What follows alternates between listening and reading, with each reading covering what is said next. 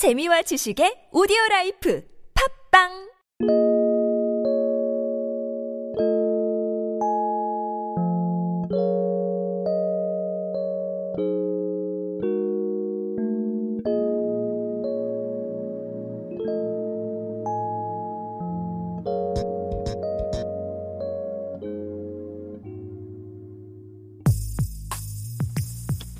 생각은 기술이다. 팟캐스트 강론 25번째 시간을 시작하겠습니다.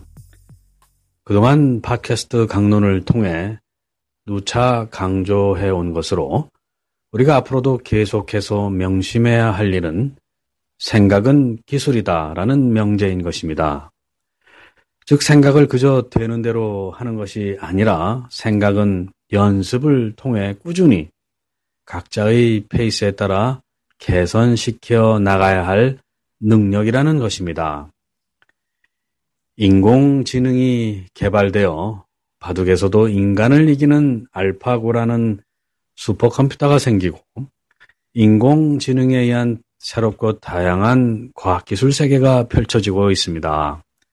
이러한 때에 인간이 지속적으로 창조적인 생각 연습을 하지 않으면 로봇들에게 우리 인간이 지배당하는 세상이 올 수도 있지 않을까 하는 생각도 듭니다. 그러므로 이러한 생각의 연습은 학생들 뿐만 아니라 모든 사람들이 일생을 통해 지속적으로 해야 하는 것입니다. 대화를 하거나 강의를 듣거나 책을 보면서도 끊임없이 자신 또는 상대방이 우뇌, 좌뇌, 전두엽 분야의 높은 단계와 낮은 단계의 생각 중에 어떤 부분의 생각을 하고 있는지 알고 있어야 하는 것입니다. 이렇게 인간 스스로 어느 분야의 어느 단계의 생각인가를 아는 것이 메타인지이고 이를 통해 생각의 기술이 발전되어지는 것입니다. 즉 생각의 기술에서 중요한 것은 각 분야 각 단계의, 각 단계의 생각들이 뒤죽박죽 되지 않고 어떤 의도된 순서대로 생각의 과정이 수행되고 있음을 스스로 알고 있는 것입니다. 우리는 지난 몇 시간을 통해서 우리 뇌 전두엽의 높은 단계에 해당하는 판단의 메타인지 6단계 생각 도구인 관점에서 첫 번째 가치 딜레마의 케이스로 일반주의와 특정주의를 공부했습니다. 일반적으로 누구에게나 적용되는 법과 규칙, 규범을 중요시하는 것이 일반주의 관점인 반면에 개개인에 따라 유연하고도 예외적인 법과 규칙, 규범의 적용을 선호하는 것을 특정주의 관점이라 했습니다. 여기에서 이러한 상반된 가치들의 딜레마를 생각하며 판단하는 것이 전두엽이 높은 단계의 생각인 것입니다. 그런데 요즘 이러한 가치 딜레마의 고려가 전혀 없는 도널드 트럼프의 미국 대통령 선거 유세 장면을 보면 전두엽의 낮은 단계 생각들이 매우 부정적으로 난무하고 있음을 보게 됩니다. 의도되었던 의도되지 않았던 간에 트럼프가 떠드는 것을 보면 예를 들어 멕시코인들은 모두 성폭력자들 아니면 마약 사범들이니 미국과 멕시코 국경 사이에 벽을 만들어야 한다. 이슬람인들은 모두 테러리스트들이니 미국 입국을 막아야 한다 등등 논리적으로 맞지 않거나 사실이 아닌 정보를 가지고 판단의 말들을 쏟아내고 있는 것입니다. 문제는 교육 수준이 낮은 많은 미국의 백인들이 트럼프가 떠드는 이러한 전두엽이 낮은 단계 판단의 말들에 크게 호응을 하고 있다는 것입니다. 시민들이 생각을 제대로 하지 않으면 민주주의도 분명 힘들어질 수 있다는 것을 확실히 보여주는 사례인 것입니다. 이제 전두엽이 높은 단계 생각 기술인 관점에서 일반주의 특정주의 딜레마와 함께 중요한 가치 딜레마인 개인주의와 집단주의 딜레마에 관해 살펴보도록 하겠습니다. 개인주의는 인간 개개인의 행복과 만족이 우선이고 가치 있는 것이란 견해이고 반면에 집단주의는 인간 개개인보다 집단의 이익이 우선이고 개인보다 집단의 평화와 안위를 위해 노력하는 것이 가치 있는 것이란 견해인 것입니다. 그래서 개인주의는 인간 개개인의 자유, 자율성, 경쟁을 강조하는 반면에 집단주의는 집단의 협력, 합의, 집단의 안녕을 강조하게 되는 것입니다. 현재 미국과 한국에서 동시에 이슈가 되고 있는 테러 방지법과 관련된 논의가 바로 개인주의와 집단주의의 가치 딜레마에 관한 것입니다. 미국에서는 애플사가 FBI의 이슬람 테러 방지를 위한 아이폰의 개인정보 유출 요구에 대항하여 맞서고 있는 상황이고 한국에서는 테러 방지법으로 어, 인한 개인정보 유출 등의 개인자유 침해를 염려하여 국회에서 필리버스터를 통해 맞서고 있는 것입니다. 여기에서 우리는 국가의 집단주의적 안전을 위해서 과연 어느 정도까지의 개인주의, 개인의 자유 침해를 허용할 것인가 하는 딜레마에 처하게 되는 것입니다. 물론 이러한 딜레마를 가지게 될 정도로 우리의 민주 시민사회 구조가 성숙해져 있다는 것을 의미하기도 합니다.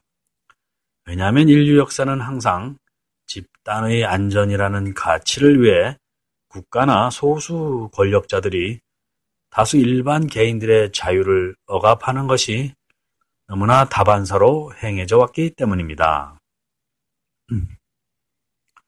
현실 세계에서 개인주의 성향이 강한 사회의 각 개인들은 지난주에 살펴본 일반주의와 특정주의의 성향에 따라 살인죄, 산업재해 보상 문제, 낙태, 사형제 등등 다양한 이슈에 대한 의견을 표명하고 서로 절충하는 과정을 거쳐 사회적 합의를 이루어 나가는 노력을 계속할 수 있게 됩니다. 하지만 집단주의 사회에서의 개인은 이미 형성된 집단의 목적과 안녕을 위해 개인이 추구하는 가치가 희생되는 경우가 많게 될 것입니다. 예를 들어 지난 시간에 살펴본 7명의 보트피플 상황에서조차 한 명을 죽여서 인육을 먹어 나머지 6명을 살리는 문제에 있어서도 집단주의 성향이 강한 사회에서는 보다 쉽게 한 명을 죽이는데 동의할 것으로 보입니다. 왜냐하면 한 개인의 생명보다는 나머지 6명이라는 전체 집단을 살리는 것이 더 중요하다는데 쉽게 인식을 같이 할 것이기 때문입니다. 또한 나치 독일이나 일제 치하와 같은 극단적인 집단주의 상황에서는 멀쩡한 한 사람의 장기들을 떼어내어 다른 여섯 명의 장기 이식 환자들을 살려내는 사고 실험에서조차도 어렵지 않게 한 사람을 죽이는데 동의하게 될 것으로 보입니다. 그렇기 때문에 각 집단 안에서 민주적인 의사결정 과정을 이루어내는 것이 매우 중요하게 되는 것입니다. 즉, 각 집단 안에서 일반주의 가치와 특정주의 가치들이 충분히 논의되어 결론으로 이룰 수 있는 정책 결정 과정이 보장되어야 하는데 이것이 바로 성숙한 민주사회의 의사결정 과정인 것입니다. 그런데 우리 민족은 대체로 강한 집 집단주의 문화 성향을 가지고 있음을 알 수 있습니다. 한국의 어떤 심리학 교수는 우리 민족의 특성 중에서 주체성, 가족 확장성, 심정 중심성 등이 있다고 했습니다. 이 중에서 가족 확장성은 우리 민족의 집단주의 성향을 분명히 보여주고 있습니다. 우리의 언어 습관과 인간 관계에 있어서도 자신의 남편과 아내를 우리 남편, 우리 아내라고 부른다든지 가족 관계가 아니더라도 조금만 관계가 친숙해지면 이모, 언니, 형, 누나라 부를 정도로 가족 확장성이 강함을 알 수 있습니다. 수년 전에 미국의 버지니아 공대에서 한 한인 동포 대학생이 총기 난사 사건을 벌여 많은 사망자들이 발생한 사건에서도 미국의 한인 동포 사회에서는 마치 사건을 자신이 벌인 것처럼 매우 부끄러워하는 모습을 많이 보였습니다.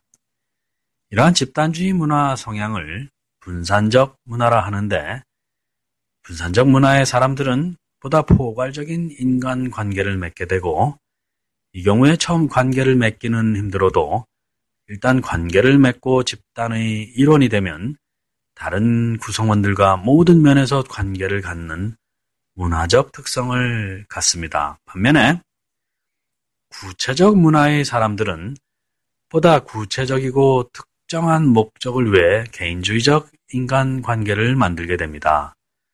당시 구체적 문화 속에 살고 있는 대부분의 미국인들은 그 총기 난사 사건을 벌인 학생이 한국인이건 독일인이건 상관없이 그 사건을 그저 학생 개인의 일이라고 생각하고 있었습니다.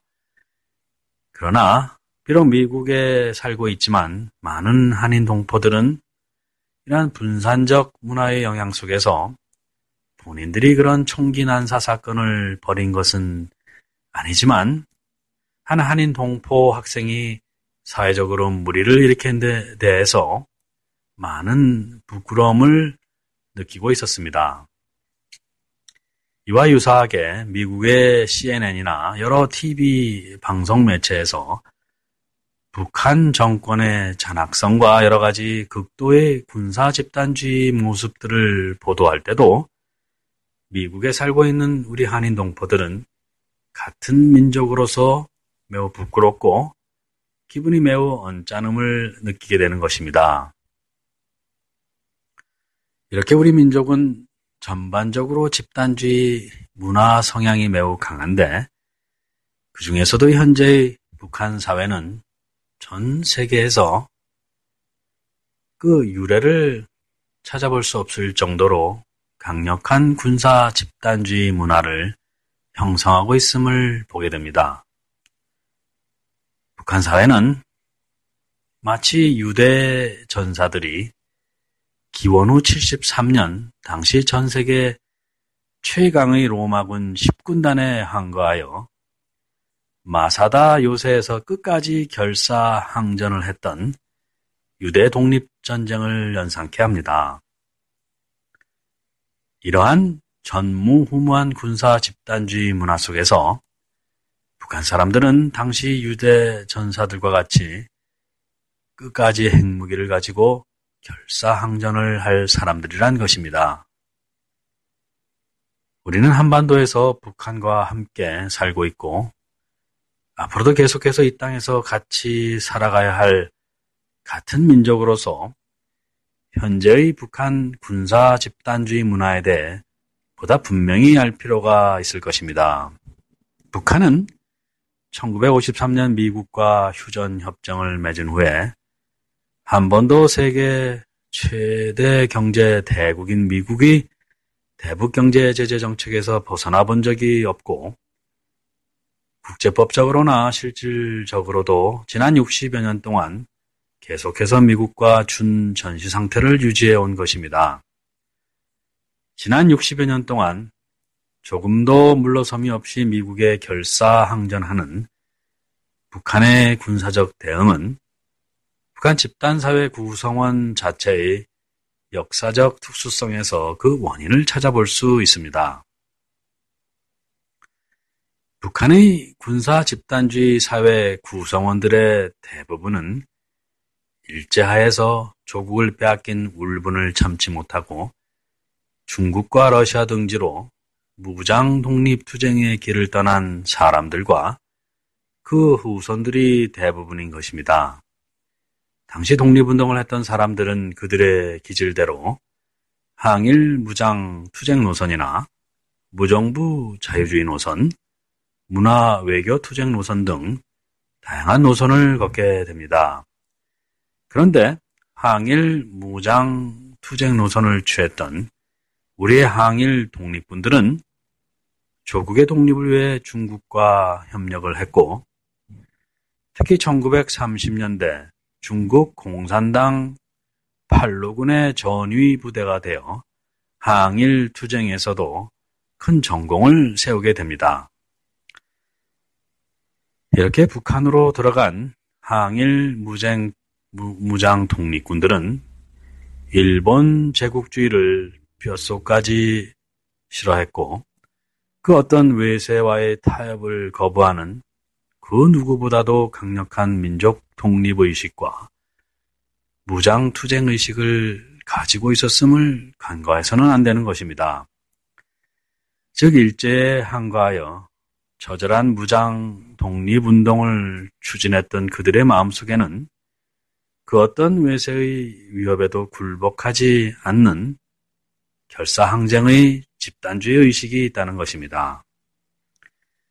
이러한 집단주의 문화적 기질은 남한 사회의 주축 세력이 된 항일 외교문화 투쟁 세력의 개인주의나 현실주의 노선과는 차이가 있다는 것입니다. 남한은 지난 60여 년 동안에 개인의 인권, 자유, 민주 정신을 튼튼히 길러 나왔습니다. 개인주의와 개인 인권의 확대 속에서 세계 10위권의 경제 강국을 이루어낸 것입니다. 반면에 북한은 항일 무장 독립 투쟁의 연장선상에서 미국과 전쟁을 치루었고 아직도 그 무력 투쟁의 구조에서 벗어나지 못하고 있는 것입니다. 항일 무장 투쟁의 한이 뼈골에 녹아 있는 북한의 군사 집단주의는 절대로 무력 항쟁을 포기하지 않을 것입니다.